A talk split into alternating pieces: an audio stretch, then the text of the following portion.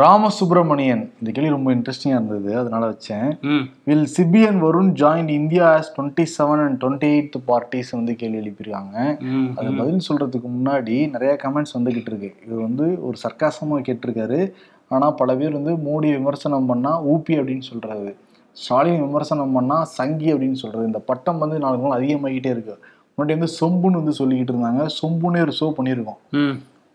வந்து திமுகவுக்கு ஆதரவாக நாங்கள் பேசுகிறோமா இல்லையான்னு சொல்லிட்டு திமுக பற்றி எவ்வளோ விமர்சனம் பண்ணி நம்ம எழுதியிருக்கோம் எவ்வளோ பேசியிருக்கோங்கிறது ஒரு ஷோவை டெலிகாஸ்ட் பண்ணோம். அதே மாதிரி இப்போ நாடாளுமன்ற தேர்தல் வர்றப்ப இந்த முத்திரை குத்தும் போ போக்குங்கிறது ரொம்ப அதிகமாகிட்டு இருக்கு பட் ராமசுப்ரமணியம் சார் சொன்ன மாதிரி நாங்கள் ஆல்ரெடி இந்தியாவில் தான் இருக்கோம் இந்தியாவில் தான் பேசிக்கிட்டு இருக்கோம். பட் நீங்கள் சொல்கிற இந்தியா கூட்டணிக்காக கிடையாது. கட்சி சார்பே எங்களுக்கு கிடையாது. மக்கள் பார்வையிலிருந்து மக்களுக்காக நாங்கள் நானும் வரணும் இங்கே வந்து உங்களின் குரலாக தான் வந்து பேசிக்கிட்டு இருக்கோம். இந்த ஷோ பார்க்குற நிறைய பேருக்கு இங்கே தெரியும். ஆமாம் ஏன்னா நம்ம வந்து இங்கே தமிழ்நாடு கா மாநில காங்கிரஸ் தலைவர் கே எஸ் அழகிரிய அவர் பண்ணுற விஷயங்கள்லாம் நம்மளோட வேற யாரும் அதிகமாக விமர்சனம் பண்ணி பேசியிருக்காங்களான்னு தெரியல. அதே மாதிரி அவங்களுக்கு எதிர்த்த தரப்புல இருக்கிற அண்ணாமலையும் விமர்சனம் பண்ணி பேசியிருக்கோம். முதல்வராக இருக்கிற ஸ்டாலினையும் விமர்சனம் பண்ணியிருக்கோம். எதிர்க்கட்சியாக இருக்கிற எடப்பாடியையும் பண்ணியிருக்கோம். அங்கே மோடியையும் பண்ணியிருக்கோம். எதிரில் இருக்க ராகுலையுமே நம்ம விமர்சித்து நிறைய பேசியிருக்கிறோம். ஆமா. ஏன்னா இந்த மணிப்பூர் நானுனையும் பேசினதுக்கு பிறகு சமூக வலைதளங்களா இருக்கட்டும் இல்ல பல இடங்கள்லயே இந்த முத்திரை போக்கு ரொம்ப அதிகமாயிடுச்சு அதனால இங்க ஒரு தெளிவுபடுத்துறோம். பட் இந்த கேள்வி இருக்குல்ல twenty seven parties twenty eight parties அந்த பேச்சை கட்சி சார்பே எங்களுக்கு கிடையவே கிடையாது. யார் தவறு செஞ்சாலும் தவறு தவறு தான் யார் நல்லது பண்ணாலும் அந்த நல்லது நல்லது தான் அதை உங்க முன்னாடி சமர்ப்பிக்கிறோம். நந்தினி அப்படிங்கிற நேயர் வந்து என்ன கேட்டிருக்காங்கன்னா நம்ம இந்த பணக்கார எம்எல்ஏ இது எம்எல்ஏ வந்து டிகே சிவகுமார் தான் சொல்லியிருந்தோம்ல ஷோவில் ஸோ அப்போ மிக குறைந்த சொத்து வச்சிருக்க எம்எல்ஏ யாரு? இந்தியாவில் தமிழ்நாட்டில் அவங்கள பற்றி சொல்லுங்கங்கிற மாதிரி கேட்டிருந்தாங்க. ஸோ ஏடிஆர் ரிப்போர்ட் அந்த அஃபிடவிட்லாம் ஆய்வு பண்ணி ஏடிஆர் வந்து அசோசியேஷன் ஃபார் டெமோக்ராட்டிக் ரிஃபார்ம்ஸ் அவங்க வந்து ஒரு அறிக்கை வெளியிட்டிருக்காங்க. அதுல இருந்து தான் நம்ம அந்த தரவுகள்லாம் சொல்கிறோம். அந்த அஃபிடவிட்ல மிக குறைந்த சொத்து காட்டியிருந்த ஒரு எம்எல்ஏ யாருன்னா பிஜேபி எம்எல்ஏ மேற்கு வங்கத்தை சேர்ந்த பிஜேபி எம்எல்ஏ நிர்மல் குமார் தாரா. இவர் எவ்வளோ கணக்கு காட்டியிருக்காருன்னா ஆயிரத்தி எழுநூறு ரூபாய் மட்டுமே காட்டியிருக்காரு. இவர் வந்து ஃபர்ஸ்ட் டைம் எம்எல்ஏ ரெண்டாயிரத்தி இருபத்தி ஒன்றில் ஆயிரத்தி எழுநூறு ரூபாயா? நம்பவே முடியலையேப்பா. நம்ப முடியல. ஆனால் பல இதுலேயும் அந்த வெஸ்ட் பெங்கால் சேனல்ஸ்லாம் அவரை பேட்டி எடுத்து இவர் தான் இந்தியாவிலே குறைந்த சொத்து வச்சிருக்கவர்லாம் போட்டுட்டு இருக்காங்க பட் ரெண்டாயிரத்தி பதினேழு பதினாறில் இவர் வந்து போட்டிக்கிட்டு தோல்வி அடைஞ்சார். அப்போ அஃபிடவிட்டில் கிட்டத்தட்ட தொண்ணூற்றி எட்டாயிரத்துக்கிட்ட காட்டியிருந்தாரு. இப்போ அதை எப்படி ஆயிரத்தி எழுநூறு ஆச்சு அப்படிங்கிற கேள்வியும் இருக்கு. வருஷாக்காக ஒரு ஆயிரம் ரூபாய் இன்க்ரீஸ் பண்ணிட்டு போனா கூட அதிகமா இருக்குங்க லட்சத்தை தாண்டி இருப்பாரு. அப்பதான் தோத்துட்டாருல்ல. இப்பதான் ஜெயிச்சிருக்காரு. ஸோ அவர் தான் வந்து இருக்குதுலே கம்மியாக வச்சிருக்காரு பிஜேபி எம்எல்ஏ அதுக்கு அடுத்த இடத்துல யார் இருக்கா? குறைந்த சொத்து வச்சிருக்குதுல அப்படின்னா சுயேட்சை எம்எல்ஏ ஒடிசாவை சேர்ந்த மகரந்த முதலி அப்படிங்கிறவர் வந்து பதினைந்தாயிரம் ரூபா வச்சிருக்காரு. அப்புறம் ஆம் ஆத்மி பஞ்சாப் எம்எல்ஏ நரீந்தர் பால் சிங் அப்படிங்கிறவர் பதினெட்டு பதினெட்டாயிரத்தி சொச்சம் வச்சிருக்காரு. அப்புறம் நரீந்தர் கவுர் இவங்களும் வந்து பஞ்சாப் ஆம் ஆத்மி எம்எல்ஏ தான். இவங்க வந்து இருபத்தி நாலாயிரத்தி சொச்சம் வச்சிருக்காங்க. அப்புறம் வந்து ஜார்க்கண்ட் முக்தி மோர்ச்சா ஜார்க்கண்ட் மாநிலத்தில் ஆட்சி செய்கிற இந்த கட்சியோட எம்எல்ஏ மங்கள் கலிந்தி அப்படிங்கிறவர் வந்து முப்பதாயிரம் ரூபா சொத்து காட்டியிருக்காரு. இது எல்லாமே வேட்புமனுவில் அவங்க காட்டினது தான். தமிழ்நாட்டுல எல்லாமே லட்சாதிபதிகள் தான் இருக்காங்க. தமிழ்நாட்டில் எல்லாம் கோடீஸ்வரர்களாக இருக்கிறாங்க. லட்சாதிபதிகளும் ஏழைகளை சொல்றேன்ப்பா. ஏழை எம்எல்ஏக்களை குறிப்பிடுறேன். ஆமா ஆமா அவங்க அதுல யாரு? தமிழ்நாட்டுல யாரு அப்படின்னு பார்த்தோம்னா மாரிமுத்து. இவர் வந்து திருத்துறைப்பூண்டியோட சிபிஐ கட்சி எம்எல்ஏ அவர் வந்து மூன்று புள்ளி முப்பது லட்சம் தான் வந்து சொத்து வச்சிருக்கிறாரு. இருக்கிறது ஒரு குடிசை வீடு மாதிரி தான் இருக்கும். ஆமா. ஒரு வெற்றி பெற்றப்ப எல்லாருமே வீடியோ எல்லாம் எடுத்துட்டு இருந்தாங்க ஒரு வீட்டுல இருந்து. ஆமா. இதுக்கு அடுத்த இடத்துலயும் வந்து சிபிஎம் கட்சியை சேர்ந்த கம்யூனிஸ்ட் கட்சியை சேர்ந்தவர் தான் இருக்காரு. சின்னதுரை கந்தர்வக்கோட்டை எம்எல்ஏ இவர் நாலு லட்சத்தி எழுபத்தி மூணாயிரம் வந்து சொத்து காட்டியிருக்காரு. அப்புறம் மூணாவது இடத்துல அந்த குறைந்த பட்டியலில் மூணாவது இடத்துல வந்து அப்துல் சமத் அஹ், திமுக எம்எல்ஏ இவர் வந்து பத்து லட்சம் காட்டியிருக்காரு. அதுக்கு இடத்துல ஜே ஜே எபினேசர் ஆர்கே நகர்ல ஜெயிச்ச திமுக எம்எல்ஏ இவர் வந்து பதினஞ்சு லட்சத்தி எண்பதாயிரம் வந்து காட்டியிருக்காரு. சிபிஎம் கட்சியோட எம்எல்ஏ விபி நாகை மாலி அவர் வந்து கீழ்வேலூர் தொகுதியில் ஜெயிச்சவர். அவர் வந்து பத்தொன்பது லட்சம் காட்டியிருக்காரு. லட்சங்கள்ல தான் இருக்கு நம்ம ஊர்ல. குறைந்த சொத்து ஆனா வச்சிருக்கவங்க. குறைந்த சொத்து வச்சிரும் கம்யூனிஸ்டா தான் இருக்காங்க இங்க பெரும்பாலுமே. பட் டிஎம்கேல இருக்கிற ரெண்டு பேர் கம்மியா இருக்கிறதா ஏத்துக்க முடியல இதுல. ஆமா இதுக்குள்ள அவங்க எப்படி வந்தாங்கங்கிற மாதிரி. அதுவும் நீங்க யாருப்பா குரூப்ல டூப்புங்கிற மாதிரியே இருக்கு. பட் அதிமுக பத்தி யாருமே லட்சங்களே இருக்காது. அதிமுக இல்ல தமிழ்நாட்டுல அதிகம் சொத்து வச்சிருக்கிற எம்எல்ஏல நம்பர் ஒன் அதிமுக தான். இசக்கி சுப்பையா அம்பாசமுத்திரம் எம்எல்ஏ அவர் இருநூத்தி நாற்பத்தாறு கோடி சொத்து வந்து அபிடவிட்ல காட்டியிருக்காரு. காட்டியிருக்காரு. ரெண்டாவது இடத்துல தான் திமுக இருக்கு. எம் கே மோகன் அண்ணா நகர் அவர் இருநூத்தி பதினோரு கோடி கிட்ட காட்டியிருக்காரு. கம்யூனிஸ்ட் எம்எல்ஏக்கள் எம்பிக்களை பத்தி ஒரு விஷயம் சொல்லணும். அவங்க வாங்குற சம்பளம் வந்து அப்படியே கட்சி கொடுத்துடணும். கட்சியா பார்த்து தான் அவங்களுடைய குடும்ப சூழல் அவங்களுக்கு செலவுக்கு எவ்வளோ பணம் வந்து கொடுக்கும். அதே மாதிரி எம்பிக்களுக்கெல்லாம் அங்கே நாடாளுமன்றம் போறப்ப வீடு தான் கொடுத்துருப்பாங்கல்ல. அந்த வீட்டையும் கட்சிக்கு தான் கொடுத்துடணும். கட்சி வந்து யாராவது கட்சிக்காரங்க இல்ல மக்களுக்கு யாராவது தேவைப்படுச்சுன்னா கொடுத்துருவாங்க. இவங்களுக்கு ஒரு ரூம் அந்த மாதிரி ஒதுக்கி தருவாங்க எம்பிஸ்க்கு எம்எல்ஏஸ்க்கு ஓகே அப்படிதான் இருக்கு. ஆனா கர்நாடகா இருக்காங்கல்ல டாப் த்ரீயும் நாங்க தான் எடுத்துக்கோன்னு கர்நாடகா எம்எல்ஏஸ் எடுத்திருக்காங்க. முதல் இடத்துல டி கே சிவகுமார் ஆயிரத்தி நானூத்தி பதிமூணு கோடி. ரெண்டாவது இடத்துல கர்நாடகா எம்எல்ஏ ஆனா இவர் சுயேட்சையா நின்று ஜெயிச்சிருக்காரு. புட்டசுவாமி கவுடா அப்படிங்கிறவர் வந்து ஆயிரத்தி இரநூத்தி அறுபத்தி ஏழு கோடி வந்து காமிச்சிருக்காரு. மூணாவது இடத்துல காங்கிரஸ் கர்நாடகா காங்கிரஸ் எம்எல்ஏ பிரியகிருஷ்ணாங்கிறவர் வந்து ஆயிரத்தி நூத்தி ஐம்பத்தாறு கோடி வந்து காமிச்சிருக்கிறாங்க. இவங்க தான் டாப் த்ரீல இருக்கிறாங்க. ரமேஷ்குமார் மாநில அரசு சட்டம் ஒழுங்கு சரியில்லை என்றால் மத்திய அரசு கீழ் ஆட்சி கலைக்கப்படுகிறது. மத்திய அரசு நிர்வாகம் சரியில்லை என்றால் யாரை வந்து கலைப்பாங்க அப்படிங்கிற மாதிரி கேள்வி கேட்டிருக்காங்க. ஆக்சுவலி நம்ம நாட்டில் நடக்கிறது ஒரு ஜனநாயக ஆட்சி. இந்த மாதிரி ஜனநாயக ஆட்சி நடந்துகிட்டு இருக்க எந்த நாடுகள்லையுமே இந்த மாதிரி டக்கு டக்குன்னு ஆட்சி கலைப்புலாம் ஈடுபட மாட்டாங்க. பட் இந்தியாவை பொறுத்த வரைக்கும் நம்பர் ஒன் முதல் குடிமகன்னா குடியரசுத் தலைவர் தான். அவங்களுக்கு கீழே தான் முப்படை அவங்க தளபதிகளுமே வந்து வருவாங்க. பட்டு பிரசிடென்ட் ரூல்னால் சொல்லுவாங்க அந்த ஜனாதிபதி ஆட்சி அப்படிலாம் வர்றது மாநிலங்கள் அரசுக்கு கொண்டு வருவாங்க. பட் எமர்ஜென்சி கொண்டு வருவாங்க. அதுவுமே ஜனாதிபதி மனசு வச்சா மட்டும்தான் முடியும். பட் இந்தியாவை பொறுத்த வரைக்கும் அதுக்கான வாய்ப்புகளே இல்லைன்னு தான் சொல்லணும். பாகிஸ்தானில் பார்க்குறப்ப அங்கே சட்டத்திட்டங்களே வேற. அங்கே பார்க்குறப்ப அதிபர் தானே அங்கே.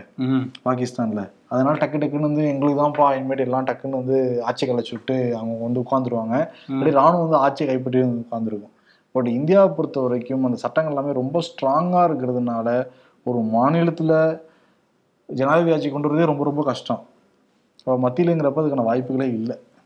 சங்கருங்கிற நேரு கேட்டிருக்காரு இந்த கலைஞர் மகளிர் உரிமை தொகை. ஒரு கோடி பேருக்கு தரா தமிழ்நாடு அரசு சொல்லியிருக்கு. இது வரைக்கும் எவ்வளோ பேருக்கு விநியோகம் பண்ணியிருக்காங்க? அவங்க சொன்ன தரவுகளை இவங்க எப்படி அரசாங்கம் செக் பண்ண போறாங்க அப்படிங்கிற மாதிரி ஒரு டீட்டெயிலான கேள்வி வந்து மெயிலில் வந்து கேட்டிருக்காரு. ஆக்சுவலி இந்த நியாய விலை கடைகள் மூலமாக அப்புறம் வீடு வீடாக அந்த விண்ணப்பம் கொடுக்கறது மூலமாக ஒரு கோடிக்கும் மேலே அந்த அப்ளிகேஷனை கொடுத்துருக்காங்க. மொத்தம் தமிழ்நாட்டில் ரெண்டு கோடிக்கும் மேலே வந்து ரேஷன் குடும்ப அட்டைகள் வந்து வச்சுருக்காங்க. ரேஷன் கார்டு வந்து வச்சுருக்காங்க. இப்போ இதில் என்னென்னா எண்பது லட்சம் பேர் வந்து அந்த விண்ணப்பத்தை பூர்த்தி பண்ணி வந்து கொடுத்துருக்காங்க. இப்போ ரெண்டாம் கட்ட இதுவுமே வந்து ஆகஸ்ட் அஞ்சுலேருந்து ஆரம்பிச்சிருக்கு. ரெண்டாம் கட்ட முகாம்களுமே. இன்னும் யார் யாருக்கெல்லாம் போய் சேரலையோ அவங்களையும் கொடுக்க வைக்கிறதுக்கான முயற்சியை தமிழ்நாடு அரசு வந்து எடுத்துக்கிட்டு இருக்காங்க. இப்போ அவர் கேட்ட இன்னொரு கேள்வி அந்த தரவுகளை எப்படி செக் பண்ணுவாங்க? பேர் வீட்டில் வாகனம் இருக்கும் இல்லை அந்த கிரைட்டீரியாவுக்கு மேலேயுமே வச்சுருப்பாங்க. எப்படி அதை கிராஸ் வெரிஃபிகேஷன் பண்ண முடியும் அரசாங்கத்தினால அப்படின்றாங்க. அவ்வளோ வீடுகளுக்கும் போக முடியுமா? ஏன்னா டைமும் கிடையாது இப்போ. எண்பது லட்சம் வீடுகளுக்கு போய் பண்ணணும்னா அதுக்கான டைம் கிடையாது. ஏன்னா ஆகஸ்ட் வந்துருக்கு அடுத்த மாதம் செப்டம்பர் பதினஞ்சாம் தேதியிலேருந்து ஆரம்பிக்கிறாங்கல்ல. அண்ணாவுடைய பிறந்த தினத்திலிருந்து இப்போ என்ன பண்ண போறாங்கன்னா இப்போ யார் வீட்லயாவது நான்கு சக்கரம் வாகனம் பண்ணால் அவங்களுக்கு இந்த ஆயிரம் ரூபா இல்லை. அது வந்து ஆல்ரெடி இந்த வட்டார போக்குவரத்து அலுவலகத்தில் யார் யார்ட்டெல்லாம் காருக்கு அந்த லிஸ்ட் இருக்கான். இவங்க கொடுத்த தரவுகளும் அதையும் மேட்ச் பண்ணி வந்து பார்ப்பாங்களாம். இப்படி பார்க்குறப்ப மேபி ஒரு பத்து சதவீதத்துக்கு கீழே தான் நேரடியாக போய் ஆய்வு அந்த செக் பண்ண முடியும் அப்படின்னு வந்து சொல்றாங்க. நேரடியா இல்ல சம்திங் எங்கேயோ இடிக்குது அப்படின்னா மட்டும் தான் போறாங்கன்னா அதுவும் பத்து சதவீதத்துக்கு கீழே தான் இருக்கும்னு வந்து குறிப்பிடுறாங்க. அதனால ஈஸியா முடிஞ்சிடும் தான் சொல்றாங்க இந்த ப்ராசஸ் ஓகே அதே மாதிரி அந்த மூவாயிரத்தி அறநூறு யூனிட் சொல்லியிருக்காங்கல்ல ஆமா. வருஷத்துக்கு. அதுவுமே இந்த மின்சார மின்சாரத்துல கிராஸ் வெரிஃபிகேஷன் பண்ணி வந்து செக் பண்ணிக்கலாம். அவங்க கொடுத்த டேட்டா எல்லாமே மாநில அரசாங்கத்துக்கு கண்ட்ரோல்ல இருக்கிற டேட்டாக்கள் வச்சு தான் அந்த டிசைனே பண்ணிருக்காங்களா அதை. யாராவது யாரும் தப்பானவங்களுக்கு வந்து போயிடக்கூடாது. அப்படிங்கிற மாதிரி. இப்போ சில வீடுகளுக்கு மட்டும் போய் டவுட் இருக்குன்னு தெரிஞ்சா மட்டும் நேர்ல போவாங்க. அதேதான். அது பத்து சதவீதம் கீழே தான் இருக்கும்னு சொல்றாங்க. இருந்தா கூட ஏதாவது பிரச்சனை அடிக்க தான் வாய்ப்பு இருக்கு. ஆமா ஏன்னா ரொம்ப நெருங்கிட்டு வருது. இப்பதான் ஆரம்பிச்சிருக்காங்க. செப்டம்பர்லயே கொடுக்கணும் ஆமா இதுல என்னன்னா இப்ப திமுக காரங்களே சில பேர் இது எதிர்க்க ஆரம்பிக்கிறாங்க. என்ன ரீசன்னா அவங்க வீட்டுல எதிர்க்கிறாங்க. ஆமா அது வந்து எதிர்க்கிறாங்கன்னு சொல்ல முடியாது. ஒரு மனக்குமுறல்னு வேணா அதை சொல்லலாம். ஏன்னா பக்கத்து வீட்டுல இருக்கவங்களுக்கு ஆயிரம் ரூபாய் கிடைக்குது. பக்கத்துல கிடைக்கிற கிடைக்கலன்னா இது திமுக நெகட்டிவா போறதுக்கும் வாய்ப்பு இருக்கு. வாய்ப்பு இருக்கு. ஆமா. அது எப்படி அவங்களுக்கு கொடுக்கலாம்? நீங்க என்ன வரப்ப என்ன சொன்னீங்க? எல்லாருக்கும் தானே சொன்னீங்க நீங்க. அப்ப இப்போ மட்டும் வந்தோடனே வேறவனே மாத்தி பேசுறது நியாயமா அப்படின்னு சொல்லிட்டு இப்பவே புகைச்சல் ஆரம்பிச்சிருக்கு பெண்கள் மத்தியில. ஏன்னா எல்லா பெண்களுமே உட்காந்து உட்காந்து அப்பப்ப பேசுறது இயல்பு தான் தமிழ்நாட்டுல. அதுவும் மாசம் மாசம் பக்கத்து வீட்டுக்கு மட்டும் வருது. நம்ம வீட்டுக்கு வரலன்னா எதிர்ப்பு எதிரா திரும்பவும் வாய்ப்பு இருக்கு. ஆனா இவங்க ஒரு கேல்குலேஷன் வச்சுக்காங்களா ஒரு கோடி பேர்னு ஒரு கோடி பேர் வீடுனா வீட்டுக்கு ரெண்டு ஓட்டு போட்டா கூட ரெண்டு கோடி ஓட்டு வந்துருமே அப்படிங்கிற கணக்குல இவங்க போறாங்க போல. அதான் சொல்றாங்கப்பா. வரப்போ ரெண்டாயிரத்தி இருபத்தி நாலு தேர்தல்ல முப்பத்தொன்பது தொகுதிகள் கிளீனா வந்து ஸ்வீப் அடிச்சிருக்கப்போ தான் டிஎம்கே அவங்க சொல்றது கூட்டணியா? கூட்டணி. அவங்க ரொம்ப சிம்பிளா என்ன சொல்றாங்க. ஆயிரம் ரூபாய் நம்ம கொடுக்குறோம். இப்போ September October November December January February March எட்டாயிரம் ரூபாய்க்கு கொடுத்துருப்போம். இதை சொல்லி வாக்கு சேகரிச்சிடலாம். ரெண்டு கோடி வாக்குகள் விழுந்தாலே எல்லாருமே துண்டகணம் துணியகணம் எதிர்கட்சியில் இல்லாம போயிடு தமிழ்நாட்டுல. டிஎம்கே ஸ்ட்ராட்டஜியா தான் ஒர்க் பண்ணிருக்காங்க நம்புறாங்க. நம்புறாங்க. ஆனா பார்ப்போம். கால்குலேஷன் பண்ணி பாக்குறப்பையும் ரெண்டு கோடி வாக்குகள் விழுகுமான்னு தெரியல பட் ஆனால் ஒன்றரை கோடிக்கு மேலே விழுக வாய்ப்பு இருக்குல்ல? ஆமாம் இருக்குது பார்ப்போம் அவங்களோட ஸ்ட்ராட்டஜி ஒர்க் அவுட் ஆகுதா இல்லையான்ட்டு. ஏஐ டெக்னாலஜி இருக்குல்ல அது வளர்ந்துட்டே வருது. இது வந்து இராணுவத்துக்குலாம் போயிடுச்சுன்னா என்ன ஆகும்?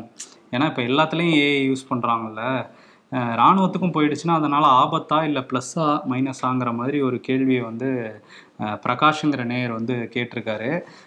இந்த ஏஐ வந்து ஆமாம் அவர் சொல்கிற மாதிரி எல்லா தொழில்நுட்பத்துலேயும் வந்துட்டுருக்கு. அந்த இராணுவ இதுன்னு கேட்டிருந்தாருல அது ஆல்ரெடி வந்துருச்சுன்னு தான் சொல்கிறாங்க என்னன்னா lethal autonomous weapon system LAWS loss அப்படின்னு அதை குறிப்பிடுறாங்க. இது என்னன்னா ஒரு கில்லர் ரோபோ மாதிரி ஒன்று தயார் பண்ணிக்கிட்டு இருக்காங்க. உலக நாடுகள்லாம் சேர்ந்து அதில் இந்தியாவுமே முதலீடு பண்ணியிருக்காங்க. இந்தியா அமெரிக்கா சீனா ரஷ்யான்னு பல நாடுகள் சேர்ந்து முழு முதலீடு பண்ணி ஒரு ஏஐ கில்லர் ரோபோஸை வந்து தயாரிச்சுக்கிட்டு இருக்காங்களாம். அது இது ஆதரிக்கிற சில உயர் ராணுவ அதிகாரிகள்லாம் இப்போ வெளிநாட்டில் உள்ள அதிகாரிகள்லாம் என்ன சொல்றாங்கன்னா நம்ம வந்து இப்போ மனிதர்களை இறக்கி விடுறோம் ஒரு போர் சூழல்லனா எல்லா இடத்துலையும் இதை யூஸ் பண்ண போறதில்ல. ஆனால் முக்கியமான இடங்கள்ல இதை யூஸ் பண்ணுவோம்.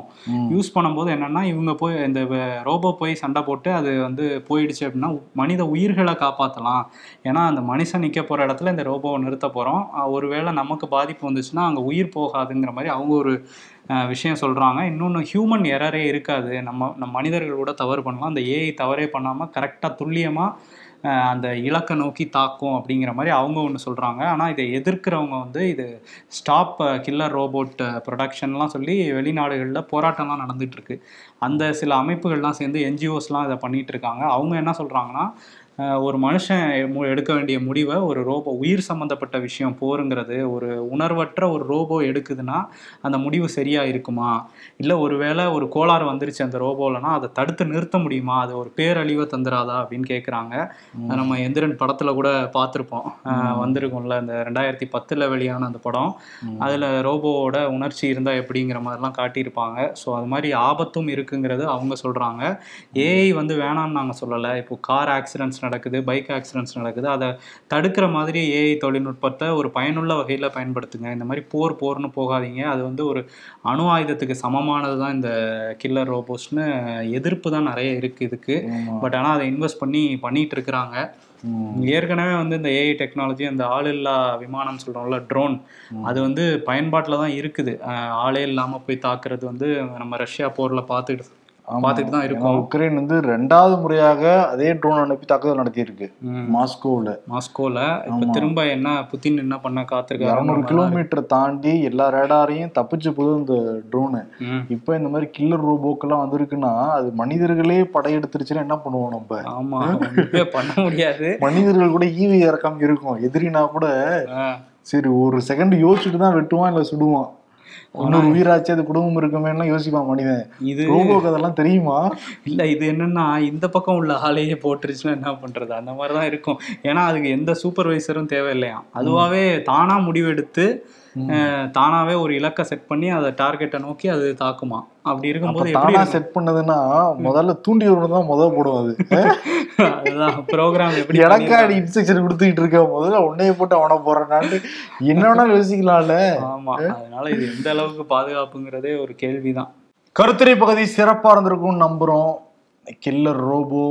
அப்புறம் வந்து நிறைய விஷயங்கள் பேசியிருக்கோம். ஆமா எம்எல்ஏஸ் பத்தி பேசணும் சொத்து ம், நிறைய பேசியிருக்கிறோம். ஆமா. பிடிச்சிருக்கும்னு நம்புறோம்.